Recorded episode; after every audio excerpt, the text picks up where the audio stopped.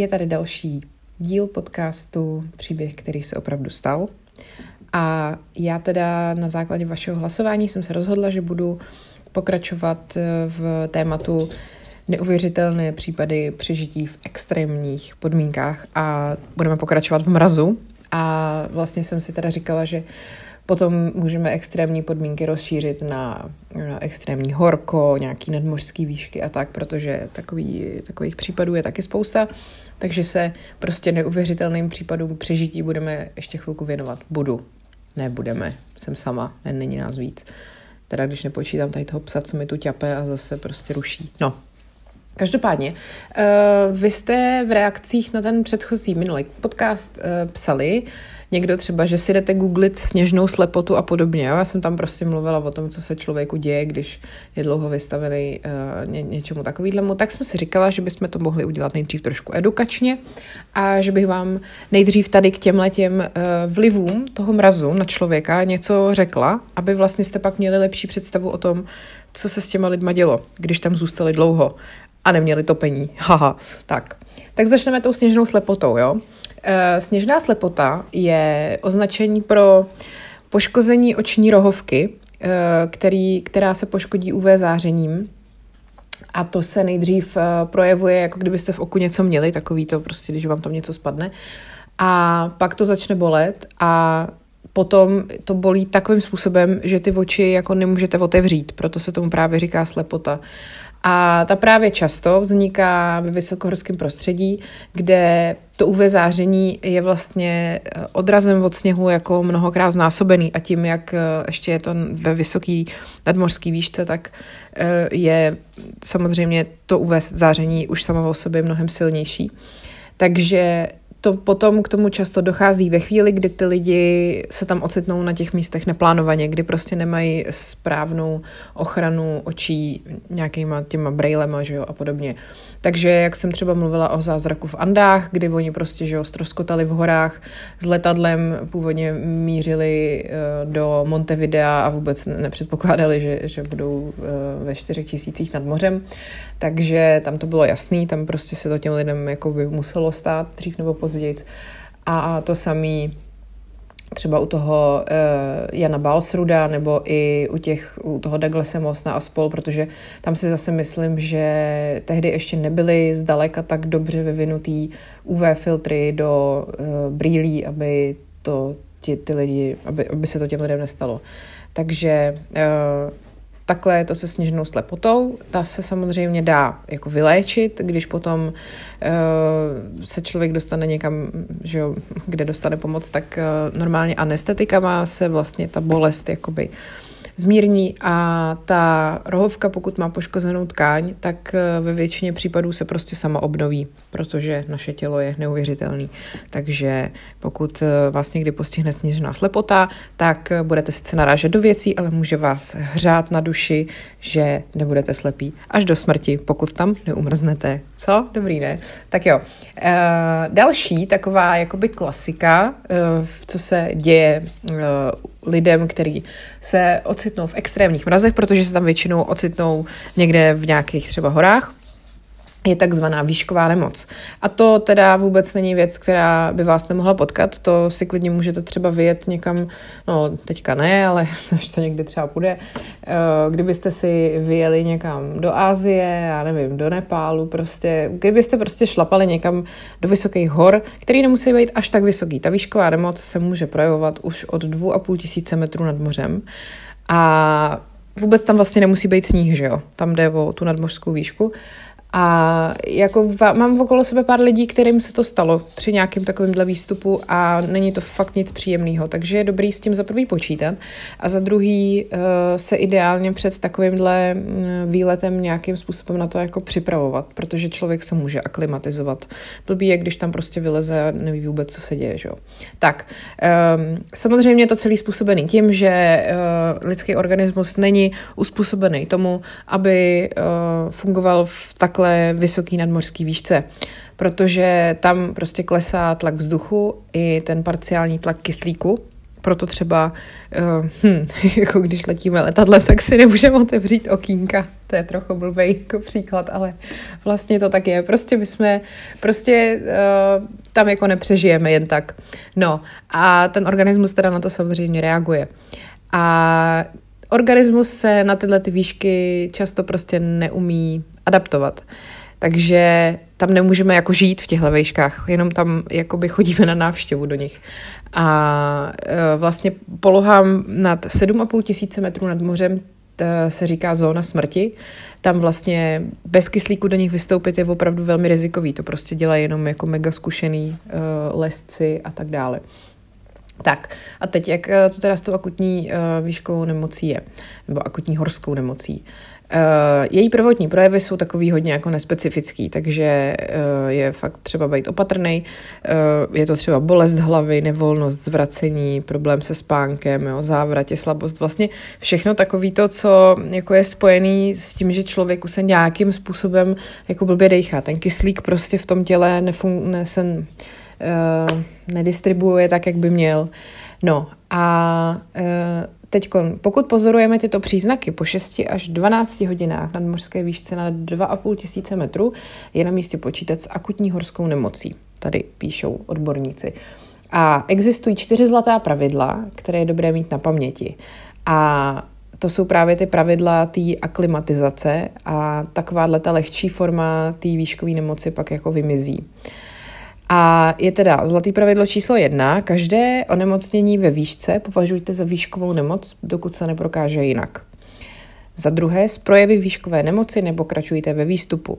Za třetí, při zhoršení stavu je nutný sestup do nižších poloh. Za čtvrté, osobu z projevy výškové nemoci nikdy nenechávejte o samotě. Tak, no a to jsme měli tu lehkou formu, jo? Pak se samozřejmě můžou vyvinout i závažnější stavy, já potom, eh, jak budu mluvit třeba zrovna o mm, výstupu na Everest o Beku Vedrsovi, tak tam takový jako případ je. A dobře si to pamatuju ještě z jednoho filmu, který se jmenoval Vertical Limit. Já vím, že když mi bylo nějakých 14, tak jsem ho úplně zbožňovala a furt jsme na to se ségrou koukali. Ono to asi ve, ve spoustě věcí bude jako kravina, ale je to o horolezcích, který le, lezli na K2 a jednomu se tam právě potom e, děje to, že mu otejkají plíce, což se děje v nadmořských výškách na 4000 metrů. Projeví se zejména rapidním poklesem výkonnosti, dušnosti nejdřív při, při námaze, později i v klidu, suchým kašlem. Ten přechází ve vykašlávání e, růžového hlenu či zrychleným tepem nebo dýcháním. Příznaky se objevují asi po dvou dnech v dané výšce. No, tak zase samozřejmě lék tady toho je, že člověk se stoupí níž a zvýší se mu tlak kyslíku v plicích. A může taky dýchat kyslíkovou maskou nebo přetlakovým vakem. A tohle teda je už jako o něco horší, ale stále jako vratná záležitost, ze kterých se člověk jako může dostat. Že? No, další formou závažnou je výškový otok mozku. No a to zase bolesti hlavy, halucinace, změny chování, dezorientace a ataxie. K tomu bych chtěla říct, eh, je spousta případů, kdy lidi eh, jakoby se chovali jako šílenci v extrémních podmínkách, v těchto těch uh, extrémních výškách a tak. A jako třeba Dětlovova výprava, že jo, já nevím, jestli, jestli to znáte, to se stalo na, na Urale v 50. letech, teď doufám, že nekecám, nemám to tu před sebou. Ale je toho spousta o Ďatlovovi eh, články, vím, že v podcastu Opravdové zločiny o tom holky mluvili a tam právě je vlastně hrozně do dneška, ne hrozně, je do dneška ne vysvětlený, co se s tou výpravou stalo a podle všeho to vypadá, že tam na konci, jak kdyby se všichni prostě zbláznili a začali ze sebe strhávat oblečení a jako takovýhle věci. No a to může být právě způsobený tom, tím otokem mozku, protože že jo, právě změny chování, dezorientace a ataxie jsou jako takovýma jasnýma příznakama. Potom ten otok mozku vede ke ztrátě vědomí a smrti. Porucha koordinace pohybuje ta ataxie, jsem vám ještě zapomněla říct, eh, že ten člověk není schopen jít jako po rovné čáře, takže pokud vás někdy zastaví policajti po pár pivech, tak můžete říct, že jste zrovna byli ve čtyřech tisících metrech a proto nemůžete jít rovně.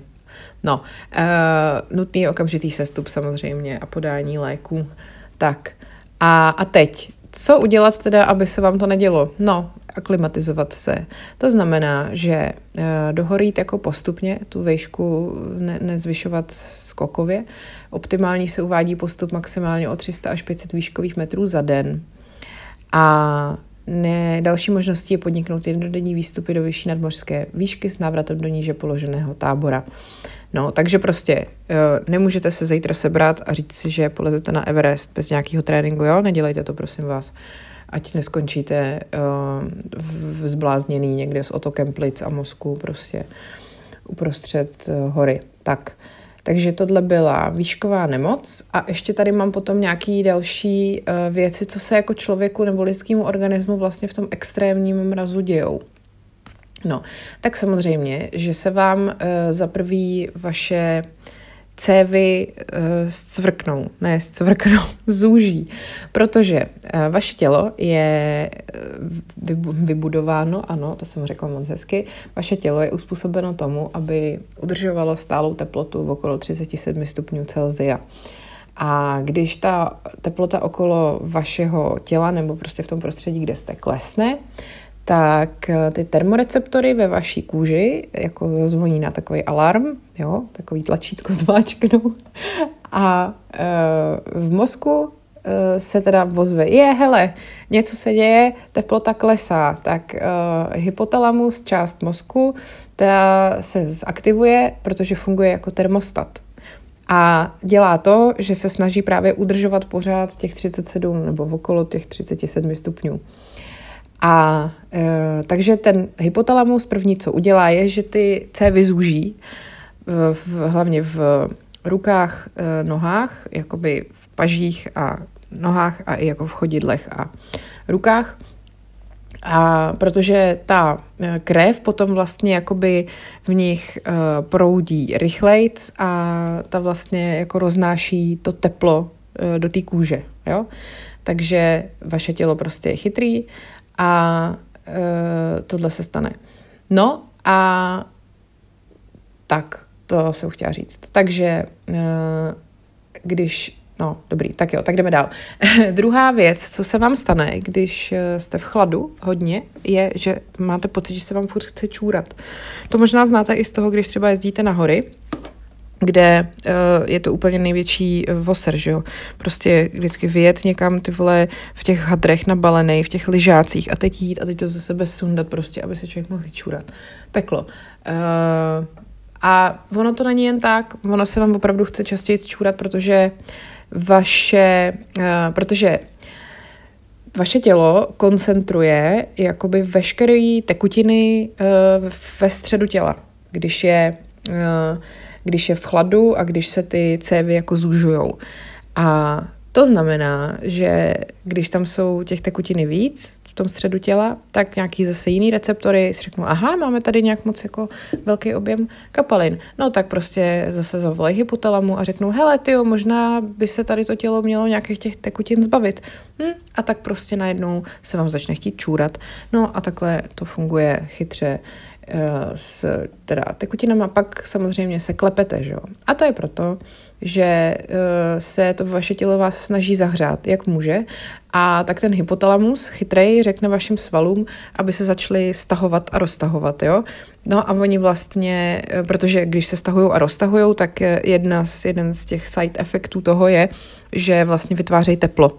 Takže Eh, když se klepete, tak vlastně vaše tělo jakoby vytváří teplo, protože vaše svaly jsou v kontrakcích. A zajímavý je, eh, že dokonce díky tomu jako klepání se můžete vyprodukovat až 400 až 600 vatů jako tepla, když eh, se dostanete už jako do mírný jako hypotermie, podchlazení. Takže to je fakt jako to tělo mm, dělá, co může, jo? jo? To není tak, že se na vás vykašlalo prostě. Tak. Eh, samozřejmě pak eh, tady je, když třeba jste mokrý, takže zmrznete mnohem, mnohem rychleji, co asi ani nemusím vysvětlovat. Eh, paradoxně tady, tady ta věc, to podchlazení a ten váš pocit z toho se zhoršuje, když pijete alkohol, protože alkohol dělá přesný opak toho, co se vlastně dělá, snaží dělat to vaše tělo. Ono roztahuje, on roztahuje cévy. Takže uh, oni se roztahnou a veškerý to teplo, který tam koncentrují, se dostane prostě ven. A vaše kůže sice bude jako se cítit jako teplá, ale to je jenom vlastně to, jak to teplo uniká pryč, protože vaše tělesná teplota jako taková spadne. No.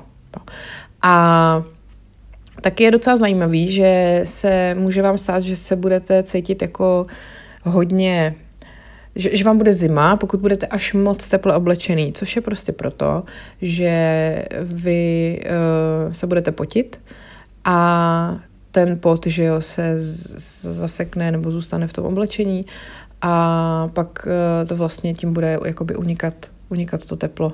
Takže se prostě nenabalujte jako pumpy, jo? když budete někam třeba takhle chodit a budete vědět, že se budete hejbat. Není to, není to vůbec správně. Tak, um, mm, mm, přemýšlím. No a pak samozřejmě je tady to poslední stádium, nebo poslední věc, že, že ten mozek uh, přestane tak jako fungovat, to už jsem tady popisovala předtím, a že uh, on jakoby omezí svoji funkci, protože protože ten nervový systém prostě to jako nezvládá. Uh, protože ten hypotalamus vlastně zkouší jako všechno, co se dá, aby to ten organismus zahřál a když to všechno jako stroskotá, tak uh, on se na to jakoby vykašle. Pustí to, přestane držet všechny ty systémy pohromadě a to teplo z toho člověka vlastně jako odejde najednou a proto vždycky lidem těsně před umrznutím začne být hrozný horko a často jsou pak naleznutý, jak jsou úplně svlečený a zmrzlí. Protože to je takový poslední, poslední znak před tím, než jako jste definitivně v hajzlu, že vám začne být teplo začnete se svlíkat. Tak, to by byly ty efekty a teď už se vrhneme na příběhy.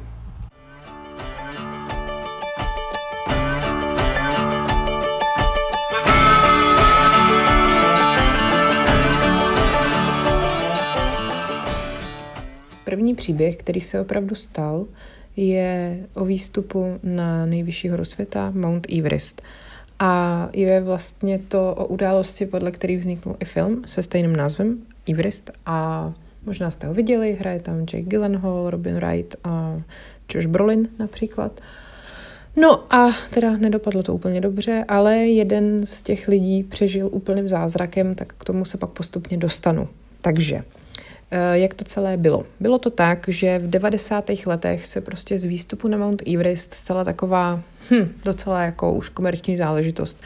Uh, fungovalo to tak, že vlastně vy jste si jako klient zaplatili nějakého profesionálního horolezce, který vás tam doved. Jenomže uh, takhle, on vám samozřejmě garantoval, že vás tam dovede s tím, že vy se budete muset snažit, ale prostě ty lidi, kteří si to platili, nebyli nikdy tak jako zdatní a zkušený jako ty profíci, že jo. No a to byl právě, eh, řekněme, takový kámen úrazu toho.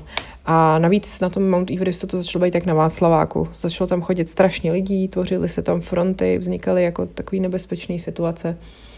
Na druhou stranu nelze se tomu divit, že se to dělo, protože, jak řekl George Mallory, o kterým ještě potom vlastně budu v další části mluvit, eh, v roce 1924, proč chci vylézt na Mount Everest? Protože tam je, jo? Takže takovýhle asi byl mindset všech těch lidí, kteří se o to kdy pokusili.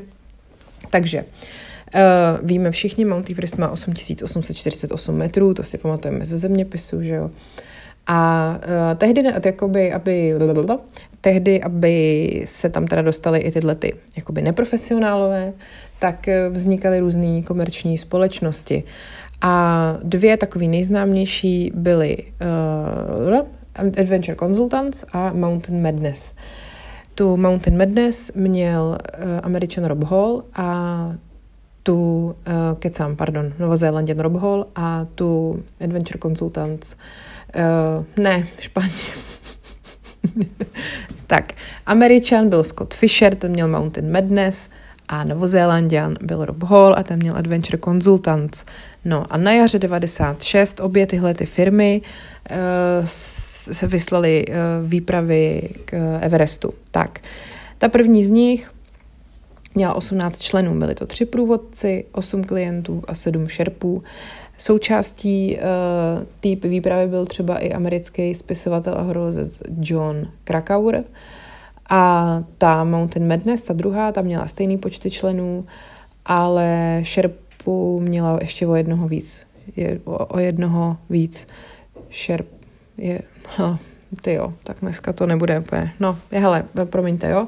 O jednoho šerpu navíc tam měla. Tak. Uh, jenomže k prvním problémům došlo už, když při, vynášeli zásoby do výškového tábora v Dubnu. Jeden právě z těch uh, šerpů toho Scotta Fishera, Ngavang Topče, uh, onemocněl tou vysokohorskou nemocí, o které jsem tady mluvila a bohužel v červenci téhož roku zemřel na komplikace spojené s otokem plic. Tak, uh, obě výpravy teda zkoumaly jako bedlivě počasí, kdy bude nejlepší čas na výstup a došli k tomu, že ta předpověď je nejlepší na 10. května a tak se oba ty týmy dohodly, že budou spolupracovat. A kromě nich k tomu vrcholu ten den zamířili další tři expedice, takže tam fakt bylo narváno. No, oni teda, i ta Holova, i ta Fisherova skupina vyrazili ze čtvrtého výškového tábora, krátce po půlnoci 10. května. Krásné slunečné ráno, všechno vlastně jako bez problémů, ale postupovali pomalej, než doufali. Ono to bylo tak, že oni měli naplánovaný, že musí na ten vrchol dojít eh, v jednu nejdíl, aby potom se stihli ještě za světla vrátit zpátky. Tak, eh, pomalí byli proto, že tam nebyly upevněný fixní lana, někde 500 metrů pod eh, vrcholem. To měli udělat ty šerpové a vůbec jako není vlastně jasný do teďka, proč, to, proč se to nestalo. No, teď ten Backweathers, uh, o kterém jsem tady ještě nemluvila, mluvím o něm, jak kdybych o něm mluvila, uh, prostě Backweathers byl jeden z klientů toho doba Hola, byl to americký patolog, uh, který už měl za sebou jeden eh, zdolaný vrchol a hory byly jeho vášeň, dokonce taková vášeň, že když mu jeho manželka Píč řekla, že pokud půjdeš ty vole na další horu, tak už se nevracej domů a on stejně šel, jo. Takže si to prostě prosadil a nebyl to mrtvý vedrs zatím. Ne, no nic, dobrý, jdem dál. Tak, eh, a co mu Beckovi Vedrsovi se stalo, že um, začal mít problém se zrakem. On totiž byl před tím eh, výstupem na nějaký operaci s očima a asi to nebyla úplně dobrá kombinace s výstupem na Everest. Takže se rozhodl, že se zastaví a počká, až se ostatní vrátí z toho vrcholu. A tak tam teda zůstal na místě. Pohoda, ne? Takhle v osmi tisících si počkáte pár hodin. No. Další uh, komplikace pak přišly u takzvaného Hillaryho výšvihu, tam se vytvořila fronta, postupovalo se pomalu a nakonec teda, kdo i, tak se spožděním dosáhnul vrcholu, byl jeden z průvodců té Fisherovy skupiny, Kazach Anatolij Bukrejev. Ten na Everestu stanul o sedm minut později, než prostě se řeklo ve 13.07, už tam měl být sedm minut, ty Magore. A Podařilo se mu to už po třetí v životě. Proč tam chodí prostě, když už to má jako hotový? Nevím. Bez použití kyslíku. To je docela frajer. No, pak až asi za hodinu tam dorazili i ty klienti, ale pozdě. Když já fakt, pardon, prostě pozdě, tak. No, poslední, kdo tam stanul uh, ten den, byl v 15.45 ještě Doug Hansen, to byl uh, klient toho Roba. No a ten prostě tam potřeboval za každou cenu, bylo mu 640 a už uh, se to o to pokoušel po několikátý a navíc už na další pokus neměl peníze, takže si prostě řekl, že stůj, co stůj, tam vyleze a i keby už čo bylo, no. A pak se teda zhoršilo počasí a ten Bukrejev uh, vyrazil teda do tábora uh, připravovat kyslík, uvařit čaj, později ho za to kritizovali, že teda neměl jít vařit čaj, ale že měl počkat na ostatní a jako, že by možná zabránil pár katastrofám. Tak, uh, potom teda sestupovali všichni a v šest už na Everestu řádila bouře o síle orkánu.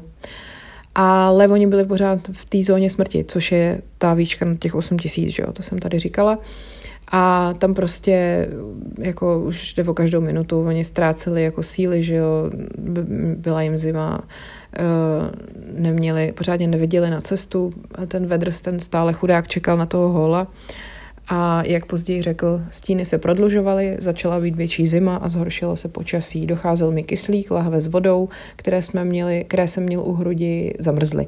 A já byl oslepený a v pasti. No. Tak a ten Bukrejev teda stihnul dojít jako do tábora, uvařit si čaj a pak se vrátil na pomoc uvízným klientům a podařilo se mu zachránit tři, ale na další výstup už sílu neměl.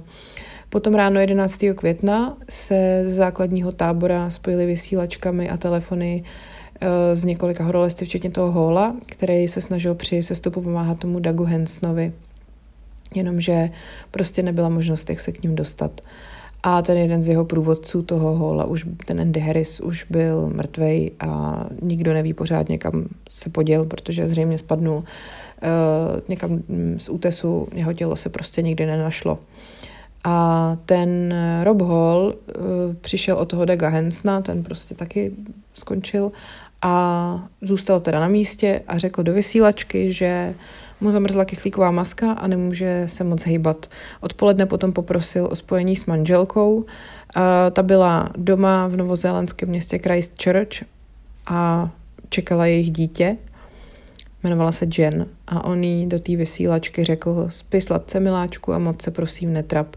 A to byly poslední slova, který řekl, pak prostě usnul a jakoby zemřel. Takže ještě vlastně mám pocit, že jsem někde četla, že stihli spolu po té vysílačce vybrat uh, jako jméno tomu dítěti nenarozenému, té dceři. No, tak uh, tu bouři nepřežil ani ten Scott Fisher, ten šéf té druhé uh, společnosti. Ten zase doprovázel japonskou klientku Yakuso Nam, Yasuko Nambaovou a pak ještě tady kromě těchto těch pěti umřelo, umřeli další tři členové indicko-pákistánské pohraniční policie a tělo jednoho z nich uh, zůstalo ležet uh, na těch horách tak, že se z něj stal takový orientační bod. Já o tom pak mluvím ještě dál v tomto podcastu, takže se teďka to nebudu jako rozvádět. Tak, uh, no a ten Back Weathers, ten nějakým prostě zázrakem tam opravdu těch 10 hodin počkal, neumrznul, přežil. Pak uh, se dokázal prostě ještě sebrat a doputovat zpátky do tábora, přičemž ztratil jednu rukavici, takže mu totálně prostě omrzla ruka, neviděl vůbec nic ve sněhové bouři a tak dále. Uh, když ho dopravili do nemocnice, tak vlastně doktor ani jako nevěřil, že vůbec ještě ho dokáže nějak jako uvést, přivést do života. Uh, doktoři mu museli amputovat pravou ruku, všechny prsty na levý ruce a nos. Eh, ten nos potom tomu Vedrsovi, oni mu vzali štěp z ucha a vypěstovali mu nový nos na čele. Normálka, ne? Ale teď má prostě zase zpátky nos. Na tvářích má trošku jizvy, protože měl úplně černý, omrzlý. No a jednu ruku teda má místo ní takovou tu eh, protézu, jako místo ruky jenom.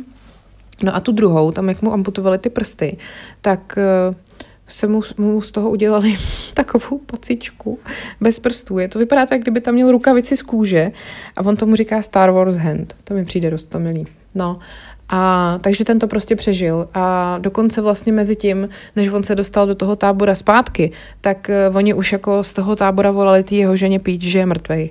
Takže ona prostě už jako v duchu se s ním rozloučila a on pak najednou se objevil a byl živej. A ona si ho teda jako nechala. Řekla, že teda no dobře, tak jsi to přežil, prostě tak já tě teda vemu zpátky. No tak dobře, já už nikam, ale už nikam, prostě rozumím, nikam.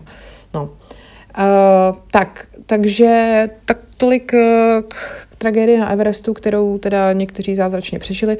Například ten, um, ten Kazach, který teďka zase už byl, jak se jmenoval, Sakra, tam ten Kazach Bukrejev uh, dostal dokonce za záchranu akci od amerického horolezeckého svahu cenu Davida Soulse, mm, ale o pouhý rok později zahynul v lavině na Anapurně, protože prostě oni si nedají pokoj a zase tam polezou ty vole a zase jim bude zima a zase to skončí blbě. Tak, Backweathers žije nicméně do dneška a má, má sice Star Wars hand a takovou tu druhou pacičku, ale prostě žije, to je důležitý, ne? Tak to byl první příběh, který se opravdu stal.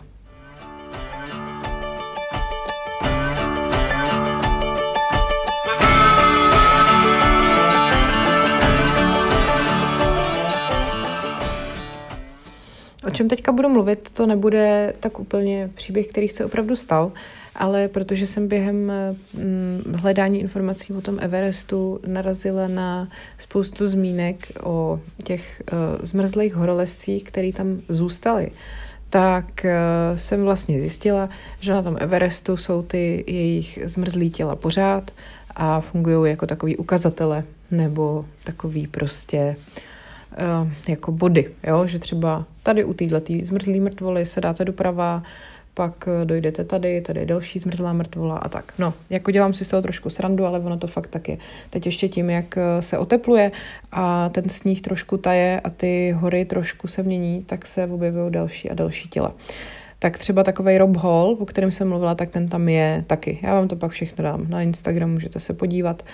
Nicméně teda pokud byste lezli na Everest, tak můžete pár takovýchhle těl potkat. A tím úplně nejznámějším je takzvaný Green Boots, což uh, je právě taky tělo jednoho účastníka této nechvalně proslulý expedice z toho roku 96.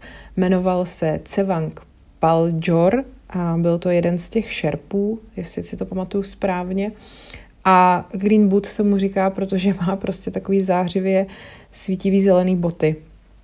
A leží tak jako na boku uh, pod uh, jedním, jednou tou skálou a bylo to vlastně až když jako se stupoval dolů, tak uh, jeho zastihnul nějaký, nějaká šílená vychřice a prostě to nedal, no. Takže tam leží do dneška. A ono totiž jasně, že tam ty těla nechávají, protože v těch v, tý, v těch podmínkách, v jakých to tam je, tak to tam jako může zůstat, že jo, ono se s tím nic nestane.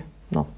Tak, eh, to byl teda Green Boots, ten je úplně fakt jako nejznámější a ten opravdu, to jako nekecám, funguje jako, jako taková, eh, řekněme, směrovka nebo prostě ukazatel, jakože když dojdete k tady, tak už vás potom čeká jenom poslední kousek eh, cesty na vrchol. Tak, další hodně známý tělo, který na Everestu můžete potkat, je tělo George Malloryho, a to je teda jeden z prvních uh, horolezců, který se vůbec na Everest pokusil vylézt. A to v roce 1924. A to jeho tělo bylo nalezené až v roce 1999. A asi možná je to dokonce první člověk, který se vůbec pokusil tu horu pokořit. A uh, nikdy se vlastně ale nepodařilo zjistit, jestli jako zemřel po uh, výstupu nebo před výstupem.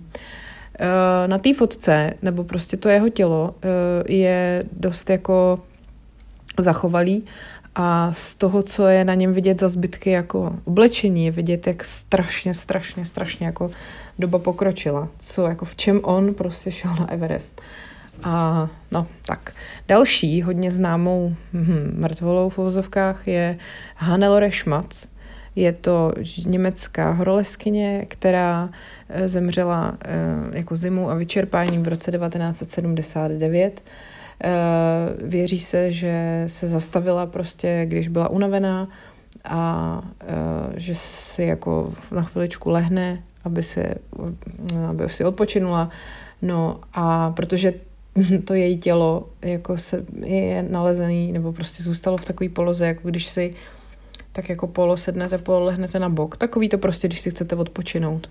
No a ono ale bohužel eh, je velmi častý, že se takovýhle smrti na, z toho mrazu dějou právě během nějakého odpočinku nebo spánku krátkého, protože prostě ten člověk už se pak neprobudí. A Schmatz, Hannelore Schmatz byla asi první, nebo určitě první žena, která na Everestu zemřela. Tak, uh, další takový tělo, který můžete potkat na Everestu, je slovinský horolezec Marko Leitnecker a ten taky zemřel na vyčerpání a bylo to při sestupu v roce 2005. Měl problémy s kyslíkovou maskou.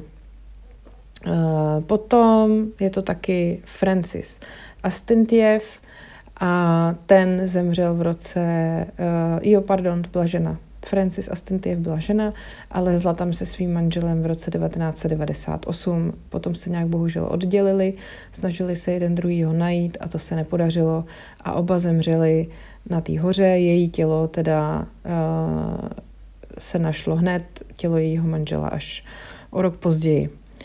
Tak, uh, další takový uh, známý zmrzlík je David Sharp, Eh, britský horolezec, který právě se kousíček od právě zelených bod, od toho, o kterém jsem mluvila, zastavil, že si odpočine. Bylo to v roce 2006 a on prostě zmrznul na tom místě. To asi je opravdu mžik, když se tohle stane. Uh, takže dokonce tehdy, když tam zůstal takhle, tak asi 30 horolezců uh, ho minulo, když uh, šli na vrchol a všimli si, že byl stále naživu, dokonce s ním i mluvili, ale bohužel jako prostě tam není čas, ztrácet čas, tam to nejde, jako že by uh, si řekl, hele, tak se zvedni, pojď s náma, my ti pomůžeme, ne. Prostě buď to udělá on sám, anebo je odsouzený k smrti. Takže tak. No, uh, pak ještě jeden, tady mám posledního asi zmrzlíka, Shriya Shah Chlorfine. Uh, ten uh, dosáhnul vrcholu v roce 2012 a pak mu došel kyslík a zemřel na vyčerpání. A uh, ne, tak to je zase ženská. Ježíš Maria, tak to sakra nemůžete psát normálně. Prosím vás, tak to byla ženská a to je teda trošku smutný případ. Ona teda dosáhla vrcholu, došel jí kyslík a zemřela na vyčerpání, protože 25 minut slavila, že toho vrcholu dosáhla. 25 minut. 300 metrů pod vrcholem leží její tělo. Je zabalený do kanadské vlajky. Tak. Takže to byly takové malé příběhy, které se opravdu staly. A já vám k tomu dám obrazový, obrazový doprovod na Instagramový účet podcast Pribehy.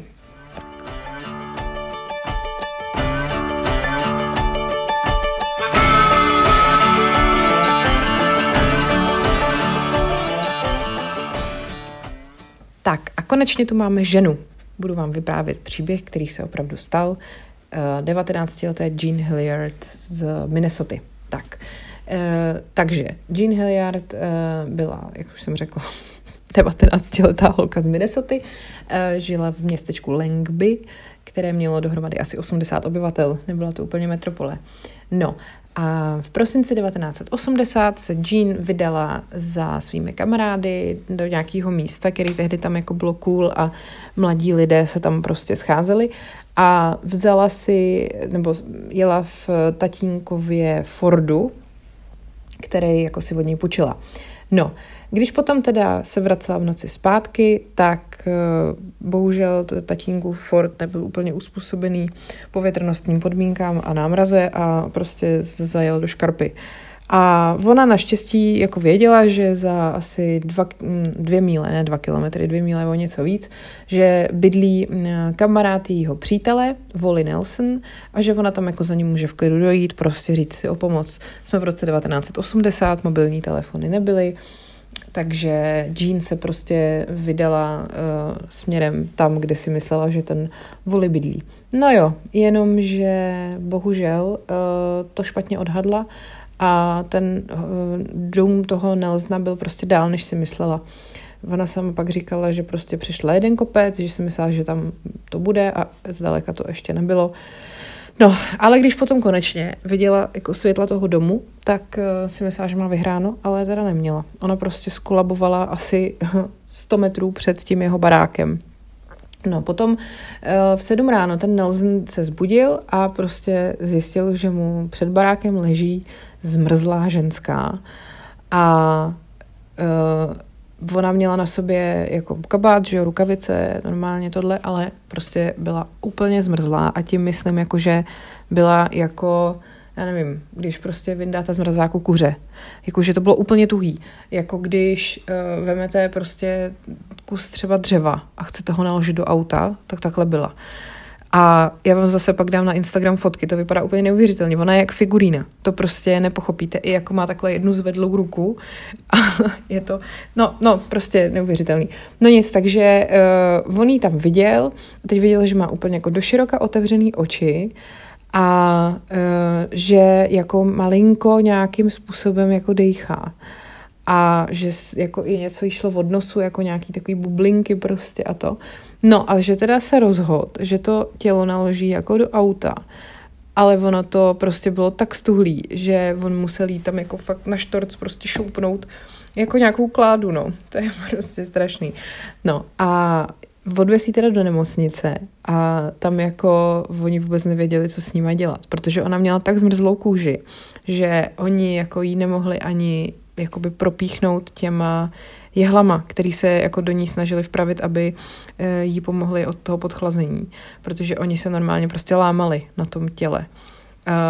To tělo bylo tak zmrzlý, ta její tělesná teplota byla tak nízká, že to ani nedokázal změřit teploměr a jako ty oči sice měla do široka otevřený, ale vůbec jako nereagovaly na světlo, nic.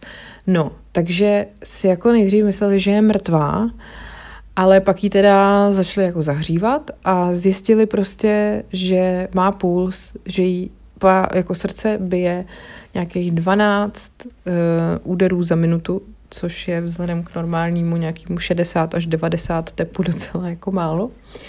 No, a takže oni jako pochopili, že ona je opravdu stále naživu a tak ji prostě zahřejvali a zahřejvali a zahřejvali a zahřejvali. A ona prostě po pár hodinách jako opravdu normálně začala mluvit a první, o co se jako bála, nebo co řešila, že jí táta zabije, protože mu uh, nechala to auto prostě někde zmrzlý ve škarpě. No.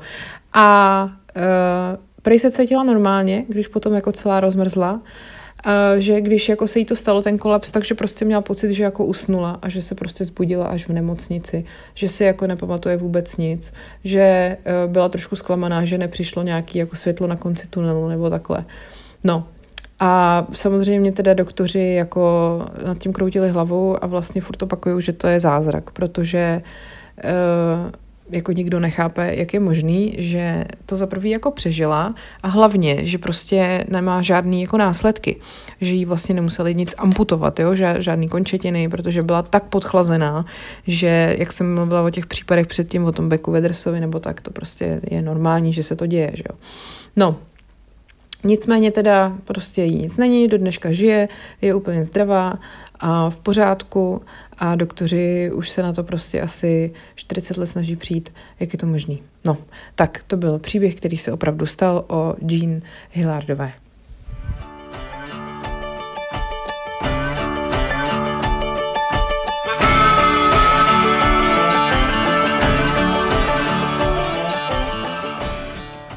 A mám tady další ženu a další neuvěřitelný podchlazení, který dokázala přežít.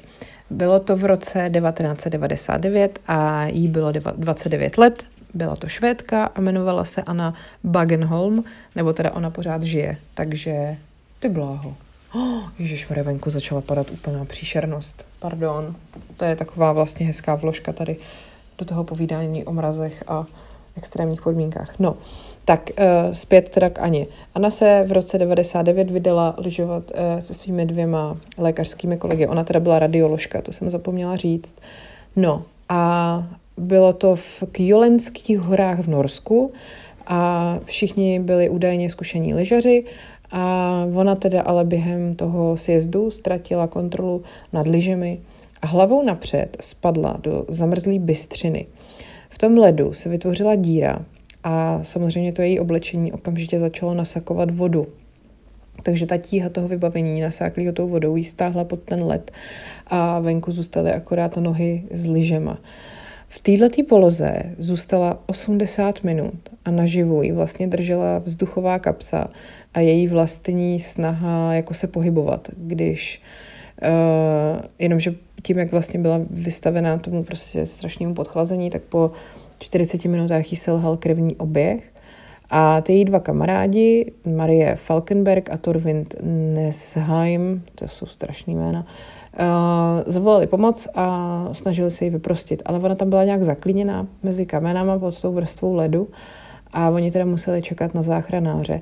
Ten záchranný tým ji vyprostil a byla jako doslova zmrzlá na kost. To bude asi podobný jako ta Jean nedejchala, nebylo jí srdce vůbec, byla prostě klinicky mrtvá a oni přesto se rozhodli, že jako ten boj o ten její život nevzdají, resuscitovali ji a letecky transportovali uh, do nemocnice. Tak, teď tady říkají, měla úplně rozšířené zornice, byla popelavá, bílá jako stěna, byla mokrá, když jsem se dotkl její kůže, byla ledově chladná a vypadala opravdu jako mrtvá uvedl uh, lékař z pohotovosti Mats Gilbert o deset let později pro CNN. Na EKG, ke kterému ji připojil lékař ve vrtulníku, běžela úplně rovná čára, jako by ji nakreslil pravítkem, vůbec žádné známky života. Přesto Mats učinil zásadní rozhodnutí. Neprohlásíme ji za mrtvou, dokud nebude teplá a mrtvá. Jo, takže oni chtěli mít mrtvou, ale teplou. Tak. A byla teda, opravdu to bylo tak, že jí prostě dvě hodiny nebylo srdce. To je jako neuvěřitelný. Díky nízké teplotě a nepřetržité resuscitaci existovala naděje, že ani mozek nebyl poškozen. Při běžné tělesné teplotě okolo 37 stupňů Celsia dochází k nenávratnému poškození mozku po 20 minutách bez kyslíku, jenomže eh, právě čím je tělo chladnější a tím je pomalejší ten metabolismus, tak vlastně mozek toho kyslíku spotřebovává méně. Takže tam prostě šance byla. Oni ji připojili k mimotělnímu oběhu, a vlastně odčerpávali z ní krev, ta se tam zahřívala a oni vraceli zpátky do těla. Takže během několika hodin se jí ta tělesná teplota zvýšila na jako běžnou hodnotu a po tak dokonce tři hodiny to srdce nebylo, ne dvě. Po necelých tři hodinách od zástavy to srdce naskočilo a normálně už po 19 hodinách tu krev zase dokázalo samopumpovat. Takže prostě se to vracelo jako do normálu. Ona teda dál prostě byla v nějakém komatu a probrala se po 12 dnech a samozřejmě, že eh, nějaký čas se vůbec eh, jako nemohla hejbat, protože měla poškozený nervy a ty se jí pak hojily víc než rok. Ale už po té, co se prostě částečně uzdravila, tak se vrátila do práce, kde mimochodem ona už pracovala předtím jako ta radioložka v té samé nemocnici, kde jí zachránili život. No a Uh, ještě to má takový jeden, uh, takový jeden další jako segment, tenhle ten příběh. Oni vlastně, když uh, ji se snažili zachránit, tak jí naměřili teplotu tělesnou 13,7 stupňů, což není mnoho. A je to teda dokonce nejnižší zaznamenaná tělesná teplota, kterou člověk přežil. Takže Anna se pak stala předmětem lékařských studií a docela to tehdy změnilo pohled na oběti náhodného podchlazení. Takže potom vlastně se díky tomuhle tomu podařilo to, že spoustu lidí, který oni už by normálně jako prohlásili za mrtví, nebo by se s nimi už prostě jako nezabývali, tak eh, díky té Aně Oni ještě se snažili zachránit. Takže v letech 1999 až 2013 se ve zmíněné norské nemocnici podařilo zachránit 9 z 24 pacientů s hypotermickou zástavou srdce, což je jako docela hustý. V některých světových nemocnicích se pacienti v kritickém stavu uvádí do hypotermického stavu cíleně, aby se prodloužil čas na jejich záchranu. No, já myslím, že jsem to někdy určitě viděla v nějakém dílu chirurgů nebo nějakého takového seriálu, takže takže to je hustý, no. Tak, eh, takže to máme další prostě zmrzlou oživlou ženu a příběh, který se opravdu stal.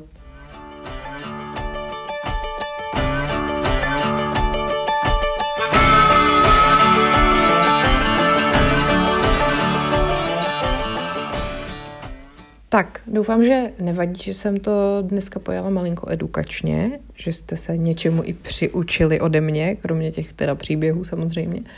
A uh, koukněte na Instagram, kde já tady ke všemu ještě nahraju ty fotky, protože v tomhle případě jsou dost důležitý.